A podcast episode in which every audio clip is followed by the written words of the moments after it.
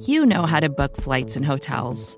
All you're missing is a tool to help you plan that unbelievable travel experience. That's why you need Viator. Book guided tours, excursions, and more in one place. There are over 300,000 travel experiences to choose from, so you can find something for everyone. And Viator offers free cancellation and 24 7 customer support for worry free travel. Download the Viator app now and use code Viator10 for 10% off your first booking in the app. Find travel experiences for you. Do more with Viator.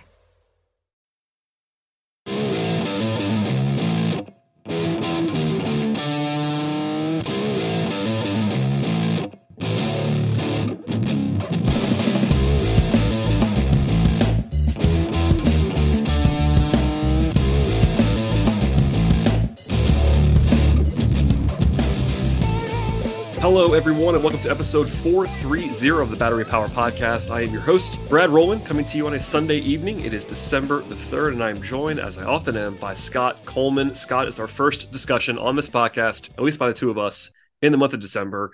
It's a winter wonderland. How are you?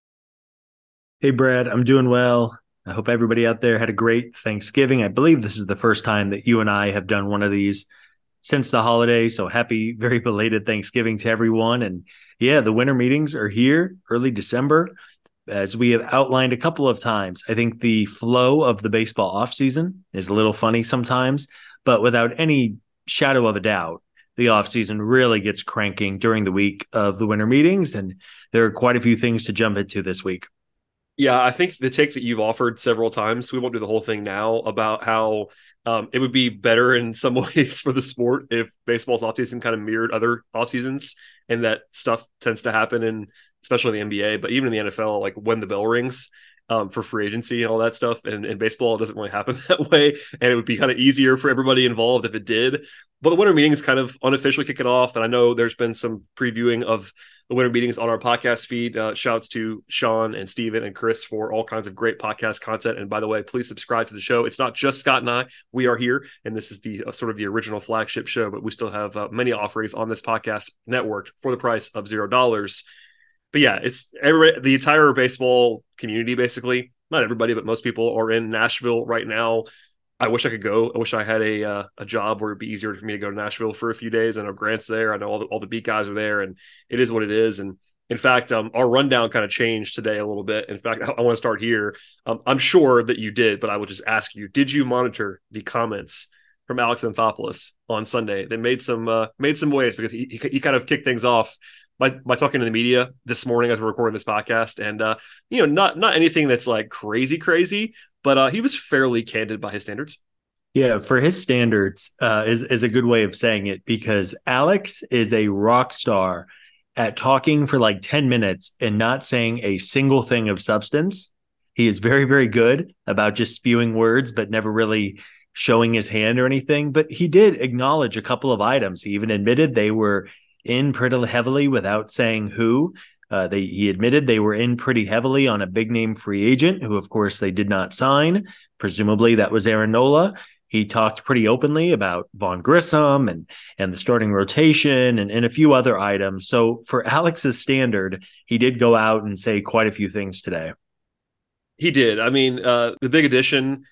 I, I think it's it's probably important to note that we don't know it's Aaron Nola, but I think everyone probably guessed it was likely to be Aaron Nola, considering the reporting around that. He's one of the only big free agents that's actually signed so far. He would have made sense to the Braves. I think that kind of logically does make sense, although obviously he didn't say that. I think the the one that got the most traction of his uh, sort of nuggets on this interview slash press conference was that he basically went on the record to say that they're not considering any of the homegrown players to be uh, sort of on the trade market. I'm, I'm going to read the quote to you now via Justin Toscano of the AJC. This is Alex talking about the uh, not basically not trading some guys. Quote: It's a waste of time. Sorry, waste of your time for anybody reading it. You can take it and you can light it on fire. Will not happen. Will not be considered. Will not be discussed. End quote. And a lot of people uh, kind of tied this in as sort of a direct response without it being a direct response to some of the online speculation about Michael Harris and Ozzy Albies. I know Jeff Schultz wrote about those guys, kind of not like putting them on the market, but least like floating the idea. They got a lot of they got a lot of traction a few weeks ago. Uh, Alex, of course, did not talk about Jeff in particular, but it was very funny to kind of have him be. I'm sure it was probably said with a smile. We, we weren't there, but uh, this pr- pretty pretty uh definitive. And I don't always believe anything that front office guys say, but it's a lot harder to trade one of those guys when you make when when you kind of kind of put this kind of record on the on the table. He, he was he was not really uh shaky at all. This is pretty clear in terms of what he was saying about the guys who have been signed to long term extensions. Yeah, there spoiler. And I, I, honestly can't believe that Alex had to say this today, but uh, Michael Harris is not getting traded for a starting pitcher. I am amazed that it became, I mean, a pretty heavy talking point for a couple of days. And I know in the off season we need things to talk about, and uh, it's you know it's a well known columnist out of the Athletic, and I get it, right? That that's what makes columns interesting and talk radio and all of that. But very obviously, you're not trading Michael Harris, who is one of the most valuable assets in all of baseball. I believe Fangraphs in their annual player value series had Harris as a top 15 asset. Yep. Uh, maybe 12 or 13, if I remember right. And the only pitchers ahead of him, uh, I believe, uh, was uh, his own teammate, Spencer Strider. So That's correct. I, I, don't think Michael Harris will be getting traded for Spencer Strider anytime soon. Uh, and, and like Ozzy Albies, come on. So it was, uh, I was a little surprised that Alex went out of his way to shoot that notion down, even if there was a 0% chance to begin with. but nonetheless, it, you know, I guess it's worth saying that yes, you you do have holes on this roster to varying degrees, but none of the holes are at such a point where like you would even have to consider trading a core piece in order to fix it, or you're going to struggle. It really is kind of a, a rich man's problem, if you will, and we'll see if they're able to add without having to subtract. Yeah, I you know I, I do think that it would be a little bit less crazy to trade Ozzy. Like I wouldn't think they're they're going to do that, and they're clearly not going to do that. That is kind of in a different tier than Michael Harris, who I think is like borderline untouchable. um, Ozzy at his, you know, obviously the, the deal was a complete heist. Um, that would have made a little bit more sense, but not really something that they would probably consider doing. And Alex again was pretty definitive in this particular instance. And look, they have money. They don't have to trade anybody that they have signed long term. People were kind of floating. Um, I think they were trying to like dunk on Alex today. At least some people, people that I saw online, like bringing up William Contreras, him being traded last winter. But the key difference there, of course, is that Contreras was not signed long term. Um, he he was a prospect and a very you know accomplished one, and certainly one with a lot of upside. And he was good this year um, elsewhere. But like he was not signed to it to an extension, and that's what the guys that's the guys that Alex was talking about, which basically all of your best players in a lot of ways here. It's it's Strider on the pitching side, and then it's uh, essentially everyone on the position player side, which is kind of funny to say out loud, but they basically have everyone signed. So it is what it is, and uh, not a huge surprise, but certainly noteworthy nonetheless. Um, you you talked about this a second ago, but uh, he was pretty candid about Vaughn Grissom as well, talking about how they were going to at least look at Vaughn playing some outfield during winter ball in Puerto Rico in the coming weeks. And it seems like, from what I read uh, about Alex's comments today, I don't know what you saw as well. You know, basically, I'm not sure if he went as far as to like frame it this way, but you know, everyone kind of knows the deal. They don't ha- they don't have a left fielder on the roster. Um, Alex mentioned Forrest Wall. Uh, all respect to Forrest Wall. Forrest Wall is a fourth outfielder specialist type who can be valuable, but is not, I don't think, a candidate to play real starting time without injuries no. in left field. So it, it kind of has to be Vaughn. But the fact that, you know, we talked this for a long time. i have been saying get Vaughn Grissom a left field glove for a year and a half. But I think this is the first extended time where Alex has been like kind of on the record, like, look, they're going to look, they're going to at least get a look at Vaughn Grissom in left field. This reminds me before I move on. I have to say this, and we talked about this, I think, last week or two weeks ago on the show, you and I. There is a little bit of everything that Alex says that should you should at least consider that he is trying to keep his leverage with negotiations elsewhere. He's not ever going to come out and say, We are going to trade for a left fielder or we are going to sign a starting pitcher. He's never going to do that because he doesn't want to get raked over the coals by agents. So you have to balance that a little bit. But my read is that like they're at least going to give Vaughn a, a, chance in left field if they need to. Like they might make another move to fill that spot, and then we'll see. But like you know the the, the old uh, standby of if the season started today kind of thing, he would probably have to be the left fielder. But you know it is what it is. Yeah, you're right. I mean, it's funny that the Braves signed Reynaldo Lopez and the group chat text went out from Alex to all the reporters saying, immediately. Yeah. Hey guys, uh, we might look at Reynaldo Lopez as a starting pitcher next year. Um, sure. I mean, technically, sure, maybe. Maybe they try him in like an opener role or something. But very clearly, that was Alex or one of his front front office buddies sending out the group chat to all of the reporters at the same time just to keep their leverage, right? If if it was similar to what we talked about when the Braves signed Charlie Morton. If the Braves did not pick up Morton's option, they were really going to have a need for probably two starting pitchers. And agents know that, other teams know that, right? It's the desperation level. So naturally, you want to be in the best position possible to bargain and to go back and forth on contract negotiations, what prospects are going to be in deals. Um, so all of that checks out. And you know, I'm I am curious. I'm genuinely curious to see how Vaughn is going to do in left field on a regular basis. Because and Alex said as much today, but I think we all pretty we all feel pretty strongly that Vaughn Grissom is a major league hitter today.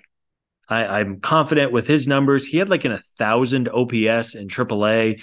There's really nothing left for him in the minors on the offensive side that he needs to prove. I think he's going to be a, a well-rounded, versatile hitter. Um, Alex threw out a DJ LeMahieu comparison, which I mean uh, that would be tremendous, right? DJ LeMahieu was a really good baseball player for years, um, kind of in that similar mold, a guy who can move around. He also mentioned Ka- Howie Kendrick by name, who was a really good hitter.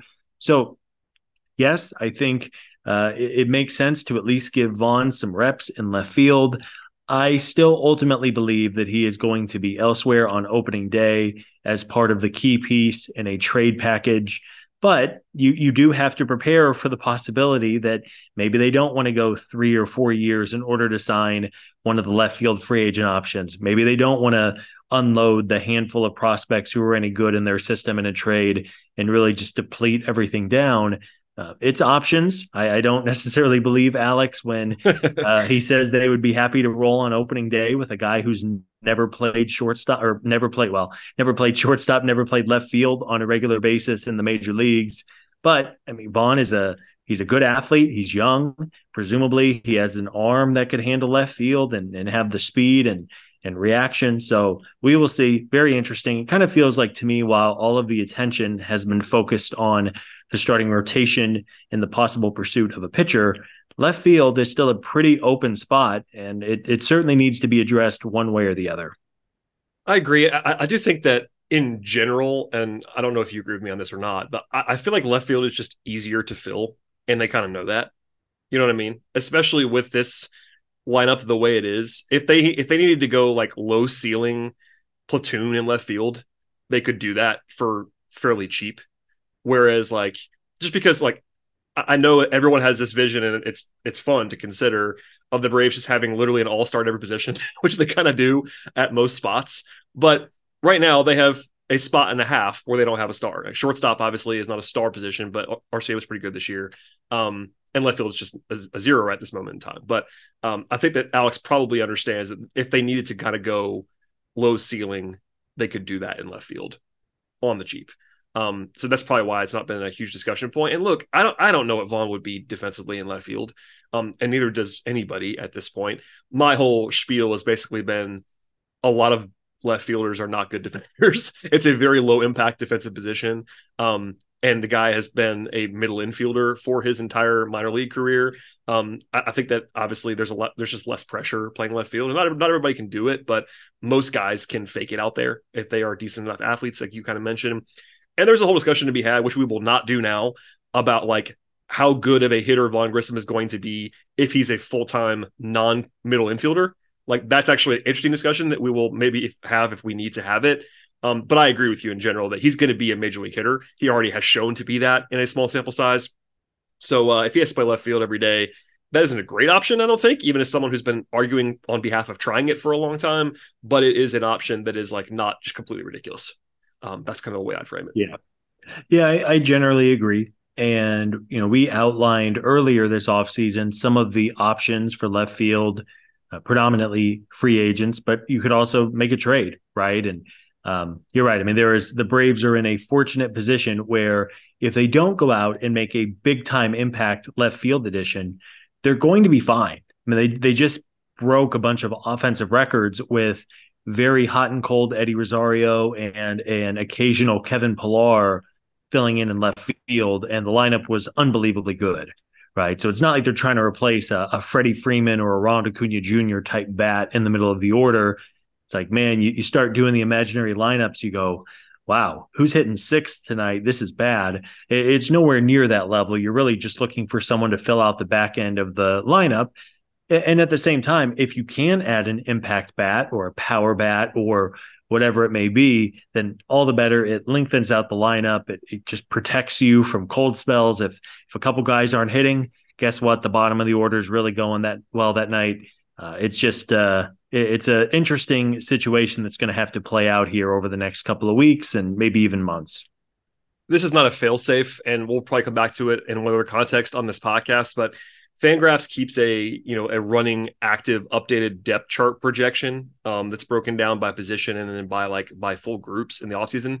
and it includes you know holes. So there's a whole free agent group that people just like you know just, just remove those guys. But at this very moment, with Vaughn Grissom actually as pro- projected as the primary left fielder with a very very modest projection for Vaughn Grissom, the Braves have um pretty like a pretty big gap as far as and they are number one by a lot in position player projected WAR right now. That isn't a huge surprise when they're lo- as loaded as, as loaded as they are. But to your point, that's with a fairly middling shortstop and a left fielder that's never played left field before, and they're st- and, a, and a DH that has a weird projection because Marcell's been so all over the place for the last three seasons, and they're still number one with a bullet by a lot.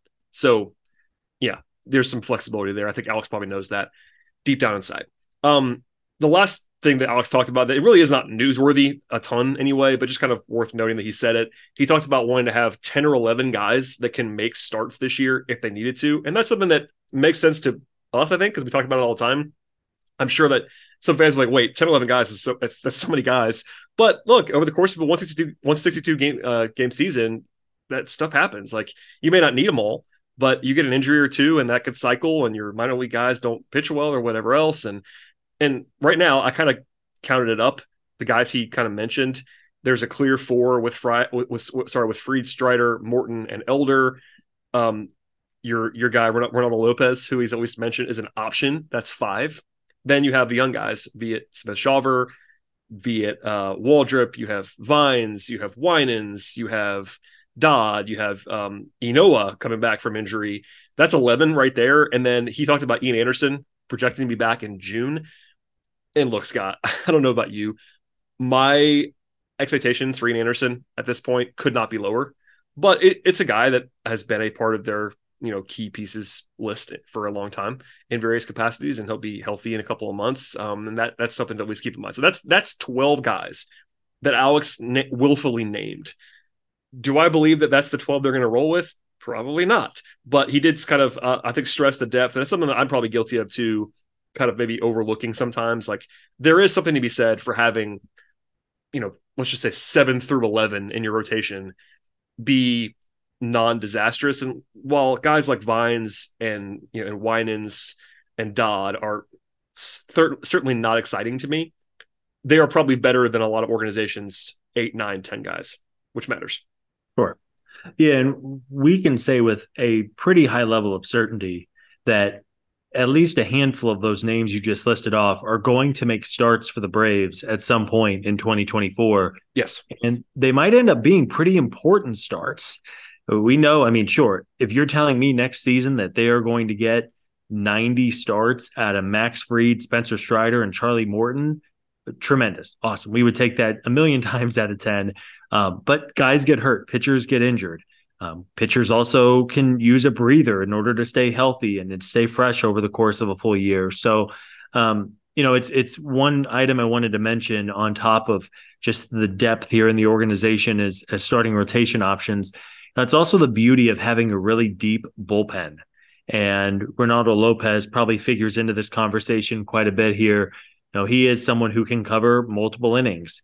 Um, you know, that's something I think is really valuable when you have a versatile and deep bullpen. You know, you can cover up starts. Let's say it's a big game against Philly or New York or Miami, and you have to give the ball to a Darius Vines, who sure maybe you don't feel great about it, but if he can cover four or five innings, you can hand the the ball to the bullpen. And if you have as good of a bullpen as everyone expects the Braves to have, it's a way to kind of cover up some of what you might have in terms of shortfalls with depth.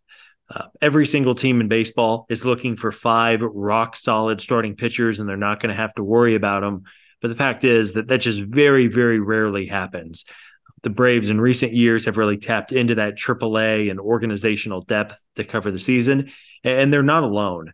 Um, sure, there might be a team or two who's been blessed with very healthy starting pitchers, but more times than not, if you feel good about your depth come April or May, give it a couple months, and all of a sudden you have a couple guys with nagging injuries or you know just aren't pitching well, and you want to give them a breather. It's it's very difficult to keep your full rotation healthy, and I think that's really why I feel so strongly that while they maybe don't absolutely have to add a starting pitcher, it would really behoove the front office to add a legitimate starter to round out this rotation because the fact is you you know you don't you can't predict anything right max fried didn't pitch all that much last year. Spencer strider made 30 plus starts through 200 innings between regular season and playoffs. You know who knows? Let's hope that spencer's healthy but anyone can get hurt. Charlie morton is 40 years old. Bryce elder has his limitations. So i think that's why i am so in favor even if it is just kind of a uh, you know a, a, a, bonus, a benefit, not a necessity of adding somebody into that rotation mix who you feel really good about. We are on the same page there, and I'll put a pin in that now as we'll come back to at the end of the podcast with an interesting mailbag question that we got from a listener. But before we do all of that, a word from our sponsors on today's podcast. Support for this show comes from Sylvan Learning. As a parent, you want your child to have every opportunity, but giving them the tools they need to tackle every challenge that takes a team. Now more than ever, educational support tailored exactly to what your child needs can make all the difference. That's why parents have trusted Sylvan Learning for 45 years as the ultimate teammate in their child's educational journey, instilling in them a love for learning and a passion for reaching the next level. And Sylvan's Insight Assessment can identify gaps in learning and areas that could be of concern for your child. It's a 360 degree view into your child's learning that you can't find anywhere else and helps ensure that your child didn't miss something in school that might put them at a disadvantage in the future. And right now, it's the best price of the year at $29. Go to sylvan29.com to learn more and get your child's assessment for only $29. That's S Y L V A N 29.com. Scott, for as interesting as Alex Anthopoulos was on Sunday, there are other things to discuss briefly on this episode before we get out of here. One of them is the name of Dylan Cease. So I know Sean's talked about, I know Steve and Chris talked about, but we have not on this podcast yet. And multiple reporters have talked about Braves' interest in Dylan Cease. And look, I, I get that there's the Anthopoulos side of things where he doesn't really leak things, but on occasion, deals get foreshadowed, and perhaps he might be among them. Uh, and also Ken Rosenthal, who is uh, certainly credible reported Saturday night that, uh, at least in his retelling of it, that Cease, quote, looks like a perfect candidate for an Alex Anthopoulos acquire and sign special, end quote. He did acknowledge, though, that Cease is a Scott Boras uh, client. If you're not familiar with Scott Boras, I will do the short version and just say he does not love to do extensions. Some guys do, because look, at the end of the day, the player is going to drive things. Um, Boras will do an extension if the player says do an extension. But all things equal, Boras will to hit free agency most of the time. And currently, which I thought was I thought was pretty funny, the, the Braves currently have zero Scott Boras clients on their roster, which could just be noise, but it's something that's kind of notable. So before we dive into like Dylan Cease, the player, which is at least interesting because he's been talked about so much, um, what do you make of all of kind of the but like nothing flat out as far as like the Braves are the leaders for Dylan Cease, but there it's multiple reporters. It's it's Rosenthal. It was you know some lesser guys, you know your Morosi's, your Heymans or whatever. But there's a little bit of legitimate buzz here, although it's not just the Braves. It's a lot of other, a lot of teams for sure. Yeah, um, it is easy to connect the dots between the Braves and Dylan Cease. He is a virtual lock to get traded the White Sox need a rebuild. The Braves are looking for starting pitching. But at the same time, I think probably half of the teams in the league have probably called the White Sox about Cease, and for good reason. I mean, he's he is very talented. He's 28 years old. He's durable. He was second in Cy Young voting a year ago. And for the Braves, uh, Ken Rosenthal talked about him being a perfect acquire and sign special, a long term deal. He's a local kid from Milton, Georgia. Um, and naturally, he'd be another great core piece to add to the mix. And even if they couldn't sign him to a long term deal, you do get him for two years of control and pretty cheap control at that through arbitration. So I am sure the Braves have had conversations with the new general manager for the White Sox. I am sure other teams who might have a little more depth in the farm system are also having those same conversations. Uh, but nonetheless, if, if you're telling me you could add a high impact starting pitcher like Dylan Cease, man, it, it would be tough to say no, even if you have to overpay a little bit in prospect capital. Yeah, and that's that's an important thing to throw it out there because it's not going to be a situation where the Braves get some huge bargain on Dylan Cease. I don't think there's going to be there's too much of a market for him right now. You know, on on the one hand, you that you just talked about, he's gonna he's probably going to be traded somewhere. So the internal leverage is not there, but they're gonna be there are multiple suitors for him. So I I, I would be shocked if it was like some bargain basement return that they get for Dylan Cease. Um, the fact that he's from Atlanta certainly is interesting. The Braves have a record of kind of targeting guys who are from the area. Not always, but it does happen on pretty regular occasion. Um, he's still fairly young. He's 20, he'll be 28 this winter.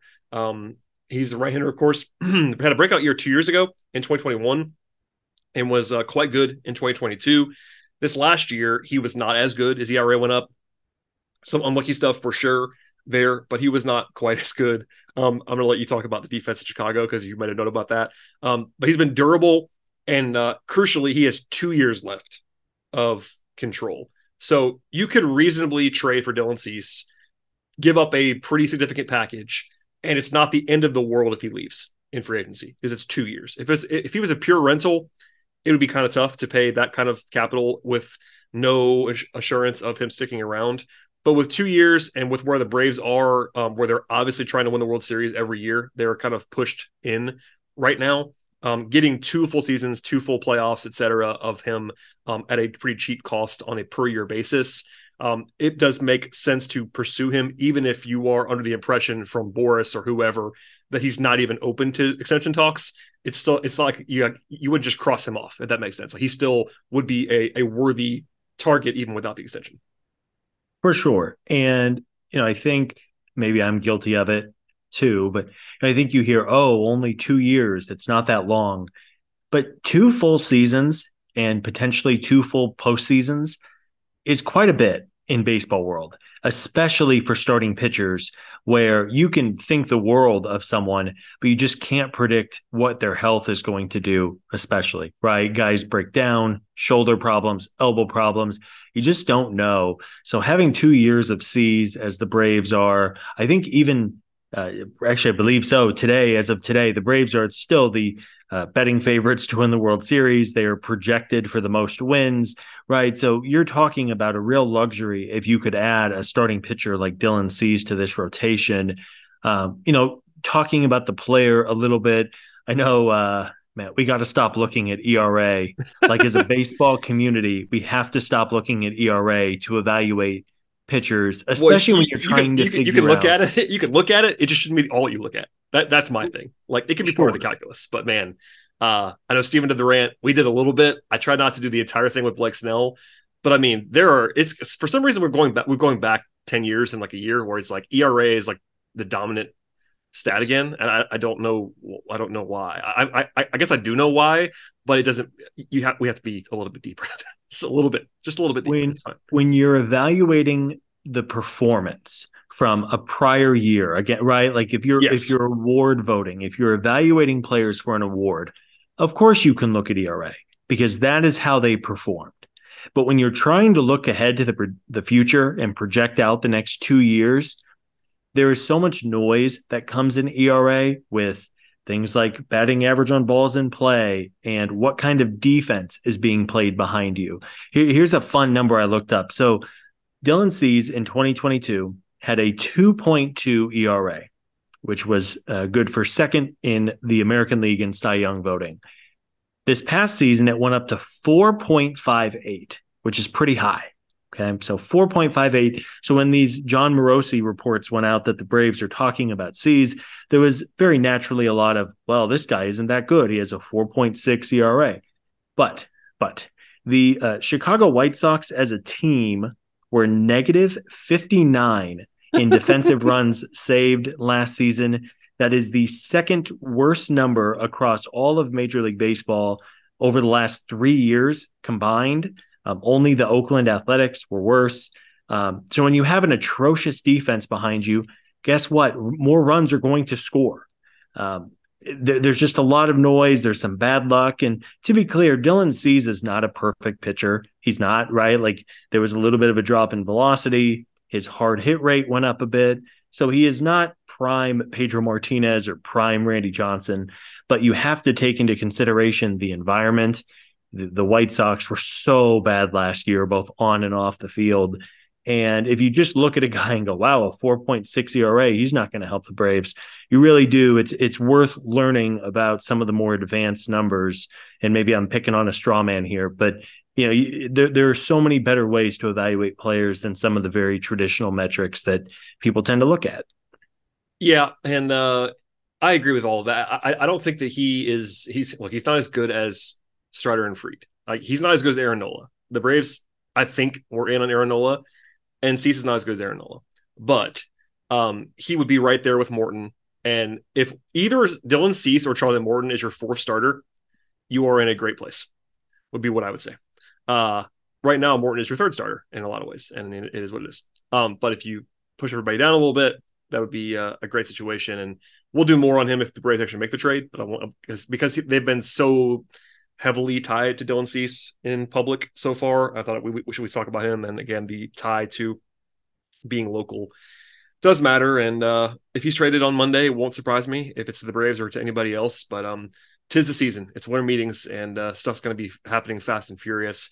We should at least take one second, by the way, while we're here on the pitching side, to uh, mostly just lament that Sonny Gray will once again evade you, Scott. You've been in pursuit of Sonny Gray for years and years and years, and uh, he signed with the Cardinals.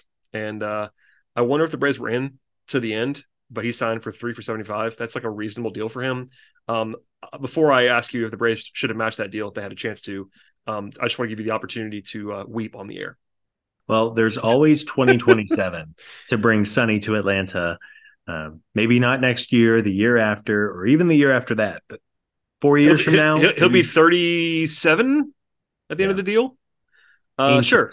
I mean, they have that. Listen, just look at just look, look at one Charles Morton for evidence of uh, the potential to be effective into your late 30s.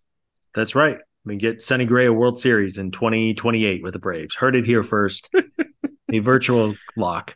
Um, yeah, you know, it's man, three years for Sonny Gray is not bad. It's really not. Um, you know, $25 million a year is not cheap, although with today's pitching landscape, I mean, Luis Severino got $13 million a year with oh, incentives. I'm so glad you brought this up. Uh, yeah. Did you have the same reaction I did to the Severino deal, which was to kind of make fun of people making people being upset about Morton getting twenty million dollars? Because that, that was my reaction. Yes. I was like, "Hey, uh, remember when the Braves signed Morton for twenty million? People really were really mad about that. Look at who's get thir- look who's getting thirteen million. Guys who oh, yeah. basically can't I, pitch." I can't believe. I mean, I can, but it. And man, the Mets just they have a new front office, and I mean, Luis Severino.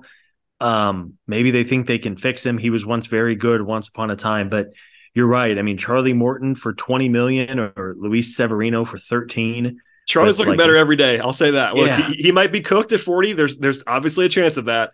But if you look at the market, um, every day that deal looks a little bit better. I'll yeah. just that's all that's my only point I'll make. And there's an element of risk and uncertainty with basically every free agent, right? Yes. Um, you know, it's it's an interesting question. Should the Braves have matched that deal if they had the chance? I think my cop out answer would be get back to me in two and a half months and we'll see what else they do with the rotation. That that is definitely a cop out answer, Scott. That's that's it like is. not even that's like something that's like an answer I would give. That's, that's one of those complete complete hedges that I would give on the air. Non committal. Yes. Um, I I would say I'll say this if the Braves announced the deal. If if he signed with Atlanta instead of St. Louis for three years and seventy five million, uh, it also would have cost two draft picks as well, which is a probably a consideration here. I I still would have been totally cool with it. I would have been Yeah. happy. You look at a big four of Fried, Strider, Gray, Morton with Bryce Elder as your fifth. I mean that that's a very very good rotation when it's healthy. And uh but yeah, ultimately he's he's going to go pitch with the Cardinals who are just completely overhauling their rotation, which is kind of interesting.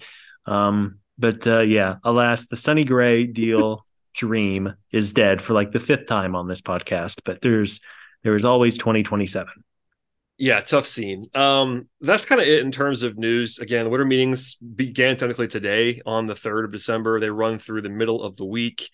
Um, I, I saw you asking, and I, I, I saw our uh, our friend Brando on Twitter pointed this out. It's been like a like a pretty hilariously quiet week. Usually for Anthopoulos, he's not a winter meetings guy historically, which I know Chris and Steve talked about on their podcast recently too. But that doesn't mean you couldn't make a deal now. There's just MLB events happening, like the Rule Five is this week, the the draft lottery, which doesn't really involve the Braves, but all that stuff is happening. Um, there was a report today that Ohtani is quote likely to decide on a team this week. I don't know if I buy that, but it was reported, so there's that. Um, the Braves made a couple of non-guaranteed deals for pitchers, Jackson Stephens, because he just cannot be anywhere else. And by the way, I'm fine with that. Jackson Stephens is like a great, like super extra arm to have. They signed him to a, to a non-guaranteed split deal, and Penn Murphy, who they recently uh, uh, acquired and then non-tendered, he's hurt right now. But another guy who has some upside that they're signing to a non-guaranteed deal. I have no reaction to that other than like, okay, non- non-guaranteed deals in December. It's like okay, more guys for, for spring training, and in Murphy's case for later on. Yeah, I like Jackson Stephens. Me too. He, he's just, I mean, he seems like a good dude and he has some versatility with his arm. He can cover multiple innings. He is not a great reliever by any means, but you know, if he is the seventh or eighth guy in your bullpen mix, I'll, I'll take that. It's a split contract, so he can be in Gwinnett as well, which the Braves obviously value. Uh, Penn Murphy has some really good stuff. I mean, his his strikeout numbers are strong. He is injured, so he's likely going to begin the year on the injured list. Maybe they get him back at some point in the summer and the fall. We'll see. Um, and yeah, I mean, you know, the winter meetings, while historically there's been some massive deals that have gone down, it's been pretty quiet under Alex Anthopoulos. Uh, it's not to say that he's not working. He is, to be clear. I mean, there have Yes. been deals the Braves have done a day or two or three after the meetings have officially ended. I'm sure they do a lot of groundwork, a lot of background work, getting intel on you know prospects or players or whatever it may be. Uh, but even Alex has said publicly it's tough to get deals done because there is so much going on.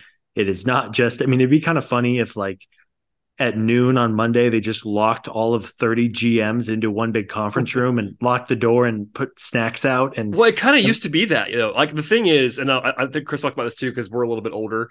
Um, pre, you know, peak internet, you know, a lot of deals happened there because you know these Yeah. guys weren't talking as much. It, it wasn't as easy to do trade calls and you know Zoom meetings and all this stuff. Like, it, not that deals didn't happen outside of tra- the winter meetings, but it actually, it really was. It used to be much more of a working meeting in a lot of ways sure. where like guys actually had to do all their work there mm-hmm. now it's much more of a spectacle all the media is there um you know everything that goes into it and it's useful for us i mean people that not just not, not just us as people that cover the team but for, for fans they get to hear from alex more um all the beat writers are there like stuff it's it's a content event in a lot of ways now whereas it used to be more of a working event um, but deals will still happen. I mean, Boras will do his State of the Union. He always does. I don't know if you love that as much as as much as I do, but it's always hilarious when he talks. Um, Yeah. It'll all happen this way. And it's, but yeah, if you if I was bet, I don't know about you. Um, putting our podcast jinx aside because we all we have a record of spurring action from Alex. If you don't factor that in, I would usually guess that he doesn't really do anything big in the next few days. That's, that's my guess, but who who who could, who could say? Yeah, yeah. It's if he doesn't do anything, I promise. I know it's natural. Everyone is anxious. They want deals to get done. It's uh, December third, everybody. It's December Yeah. third. It's fine. Every- A lot of off season for better and for worse. It's the way kind of the baseball off season goes. Probably more for worse than for This better. is listen. This is every Scott. Every year we do this because Alex will make a move or two in November, and everybody's like, "All right, we're ramping up," and then he won't do anything for two months. Yeah. Yeah. And I, the... I, I, get it too. We talked about it earlier. I teed you up earlier about it, but I mean, it it is still as much as it doesn't feel like it. It's still incredibly early in the offseason. Like, yeah. a, there's a long way to go, man. And like, other than Aaron Nola, nobody's signed. All the big guys are out there. I mean, not that they're going to yeah. probably sign Ohtani, but like, a lot of people are probably waiting for Ohtani. That's just what happens. Yeah, yeah, and I think uh, you know we talked about Dylan Cease. Um, I believe his name is Chris Getz, who is the new GM of the White Sox. Even he came out and said that they might wait and see where the big name free agent sign before they really ramp up Cease's trade decisions. Because sure. guess what, man? If if teams miss out on some of these good starters, that they only become that much more desperate. And um, you know, I think there was someone on Twitter, I forget who, uh, a baseball writer, proposed that at the end of the winter meetings, a hypothetical one month lockout on transactions and just how much that might push front offices to make moves, not even just this week, but before, you know, if let's say December 7th was a hard freeze on transactions for the next month. You know, wouldn't that be fun? Like as a way to just generate early off-season activity. Yeah, you're right, man. I mean, we're gonna get a couple of deals over the next few days, maybe a trade. Um, but other than Nola and Gray and a couple of lesser, I mean, a couple relievers have signed. I mean, the Cardinals signed Lance Lynn. Um, you know, th- there, there just hasn't been a ton of free agent activity. But you're right. Technically, the offseason is like three weeks old. There is no external force pushing front offices to do anything right now. And that's why it's just kind of this glacial defree, you know, like like watching an ice cube melt is uh, probably the best way to describe it because there is no reason for these teams to commit on uh, by the first week of December. Yeah, and this is maybe another conversation for another day, but I can see both sides. Like, so obviously people probably know this. I, I cover the NBA a lot. I cover the Atlanta Hawks quite a bit. Um, and there are pros and cons because in the NBA, 95% of the business happens in the first like two weeks of free agency. And then you have to cover and I'll just say for, for us as a podcast, it would be harder if you had to fill from December 10th until February 20th and you know nothing's going to happen. You know what I mean? Like it's yeah, actually very it's very hard covering the NBA when you know you got to get from like the middle of July until the middle of October with very little happening. it's hard. Um, but on the other side, it's almost easier because you can plan. Like, you know, for fans, it's a little bit less of a concern, but people would probably like to know when they have to pay attention.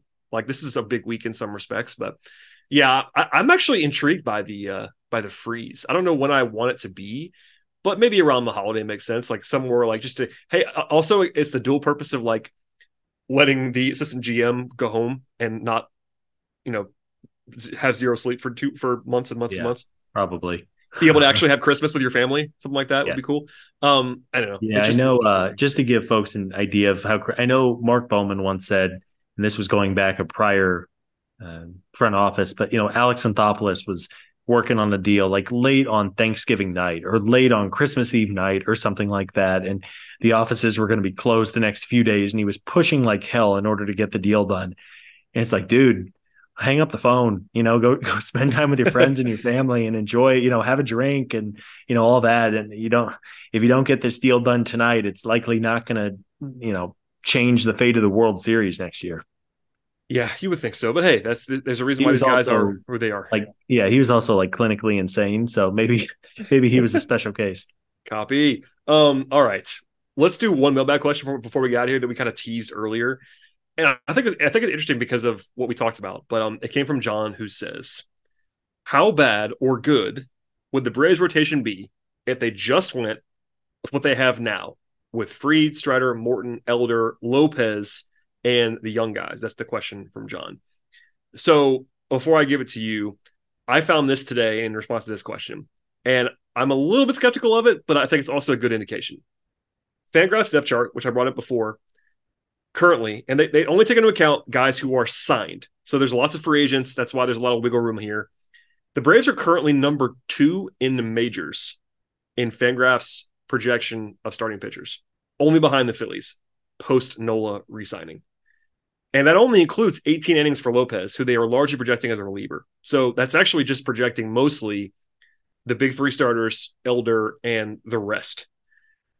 That seems high to me, Scott. I don't know about you, but it is also an indication that perhaps we are collectively undervaluing how kind of okay to good they already are as a rotation. So, what do you think of that in this question? Yeah, it's it caught me by surprise a little bit. I mean, number two among locked in rotations. It feels high to me, Scott. I gotta be honest with you. But hey, uh, look, uh, we talked about it before we started recording. It is also kind of hard for me to tell you definitively a bunch of teams that are better. Does that make yeah. sense? Like, I, I yep. think I think Philly with Nola, okay, I get that, and they're number one.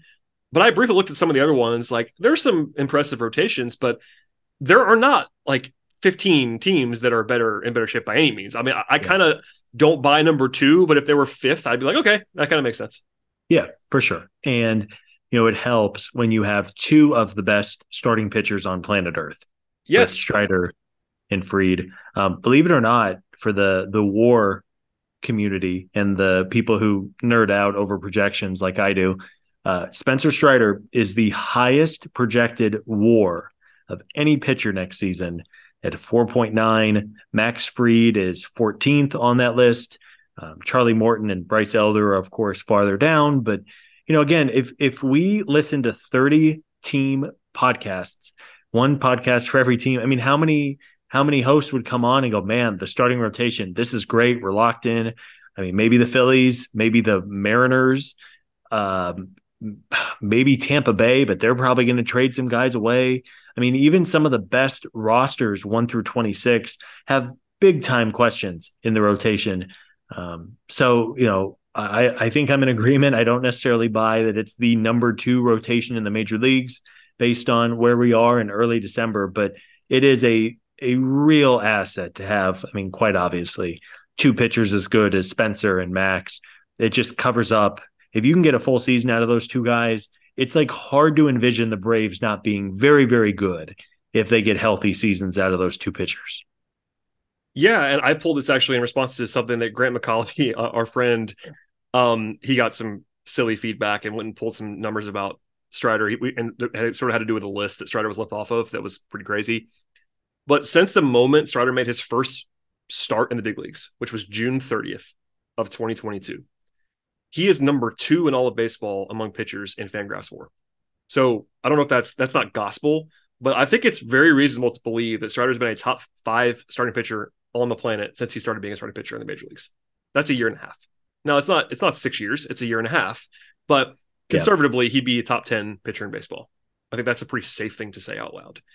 And, and then free, he, he came out of nowhere, Brad. That yeah. blows my mind. I mean, uh, he was a fourth round pick. He had the injury in college. I mean, this was not a mega prospect who everyone was looking at for three years. It's just Spencer Strider appreciation moment of the podcast, I guess. Um, this this doesn't happen, right? Yeah. Like I know we've been incredibly spoiled as Braves fans, really for the better part of thirty plus years now, with some of the pitchers who have come through but getting fourth round college arms that had surgery and had some real questions. I mean, this is not normal. And my God, what a find Strider has been. Yeah, and to back you up even further about you know just the the potency of having those two guys at the top, and you know Max was banged up this year. I will certainly acknowledge he's not like you know maybe on the level of Strider right now in terms of like you know safety, however you want to put that. The last five years since 2019, so five full seasons, Max Fried is 14th among pitchers in Major League Baseball and Fangraphs WAR. That's pretty good. He's eighth in ERA. He is, I believe, yeah, he's he's also 13th in FIP. Like he's been a top 15 pitcher in baseball for five years. So if you okay, put it out there, the Braves have let's just, let's be conservative, Scott. The Braves have two of the 20 best pitchers in baseball. That's a very conservative thing. I that think. is very conservative. Yeah. So we'll just say 20, we'll say 20 to be as safe as possible, right? That's a heck of a starting point in, in a 30 team league to have two of the top 20. Then, not to do my whole bit as I always do, but Charlie Morton, to what we know right now, is an above average third starter. That uh, that's not up for debate. I'm sorry if you don't believe me. Um, and yes, he has maybe some downside risk at his age, but with what we know right now, he is above average as a third starter. He's above average. Yeah, perfectly fine. So you know, how many teams have better have, have a better top three than that? It's it's not a long list. And then their depth is not maybe incredible, but Lopez might be fun if he's involved. You know, Elder was pretty good for half the season. Like, anyway, uh, and to bring it full circle, I want to be very clear about this. You already said it very clearly on this podcast. I will say it now in you in in support of you and in support of my own point too. We still both believe the Braves should acquire another pitcher. We're not saying otherwise. Scott already said it. I'm saying it now too.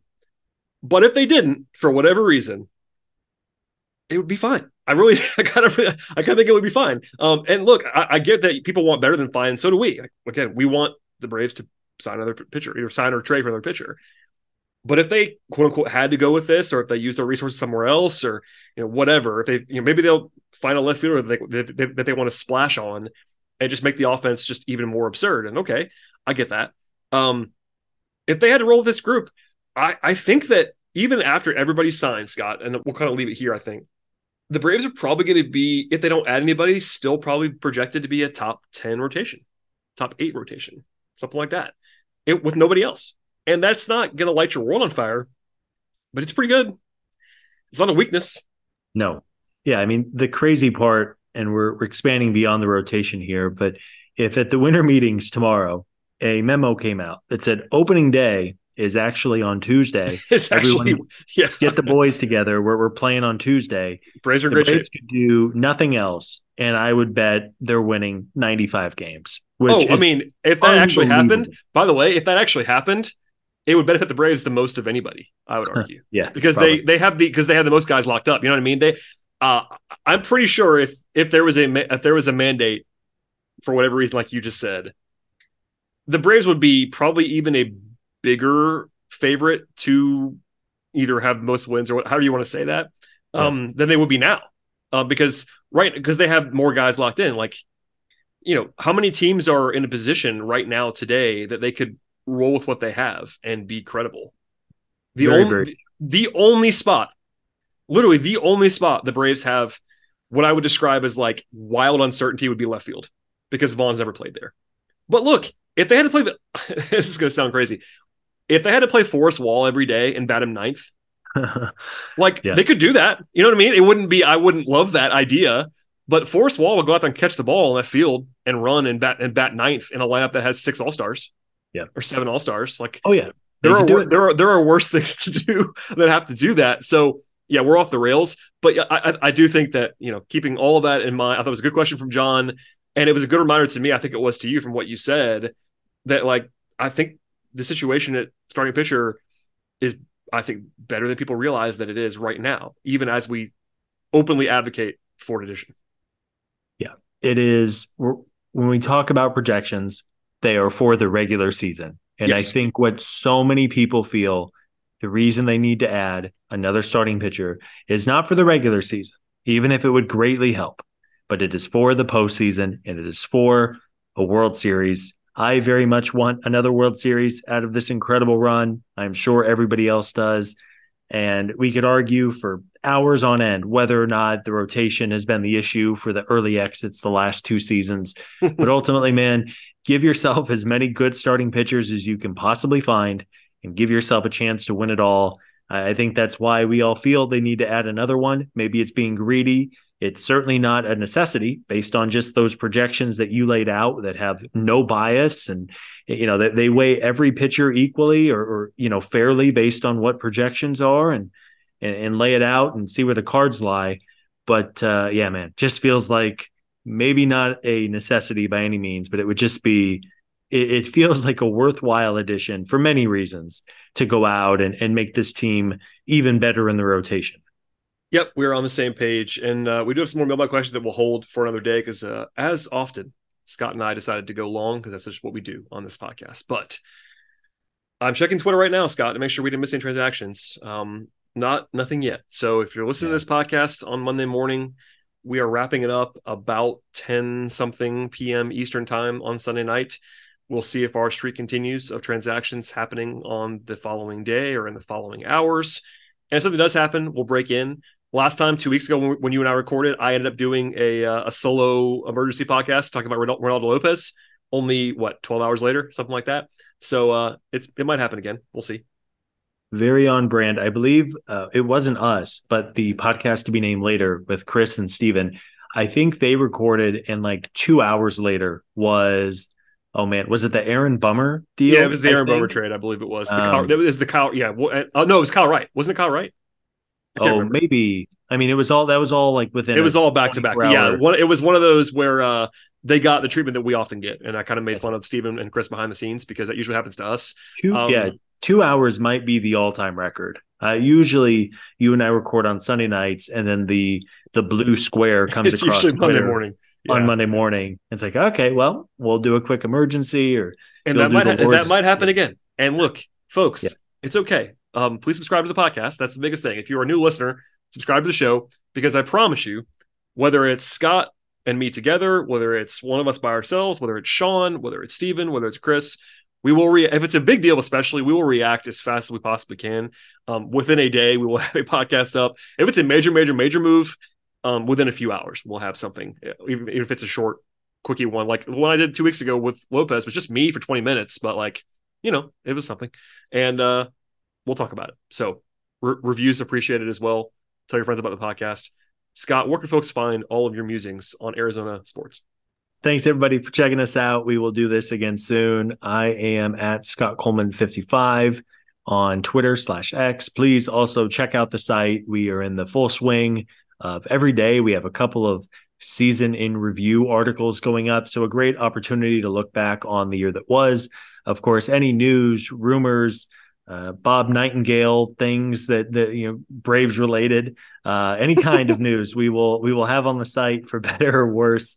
Uh, let's hope. Should be a fun week, even if it's not Brave stuff. I always really enjoy the winter meetings. I think most people do as well. It's a lot of fun for baseball. Let's hope some of this, uh, you know, the stove warms up a little bit and we get some moves across the league. And uh, should be a fun week ahead. Yeah, you and I actually like baseball beyond the Braves as well, so that's uh, probably why we enjoy it even more than than some would. But lots going on, so please subscribe to the show. We're gonna get out of here before I start talking to Scott about the football playoff and all of what transpired there, because uh, oh, that that could be a, a dangerous topic uh, that on would podcast tank ratings with, with, with Southeast uh, listenership. So we'll leave it there Ooh. for now. That was, of course, the number one t- story of the day. But look, I'm just a Michigan fan that's just sitting here with the number one seed. So am I going to talk a single bit of trash between now and New Year's Eve? No, no, I'm not because I expect to lose. But no. It's, it was fun to not have to worry today as a Michigan fan. That was the pinnacle of my season. Was number one beating Ohio State, and number two not having to worry today as the playoff was uh, was unfolded. So anyway, we'll get off the podcast now, Scott. But thank you for being here, as always, my friend. Always fun to chat with you. And uh, for everybody else, one more time, please subscribe to the podcast, and we'll see you all next time.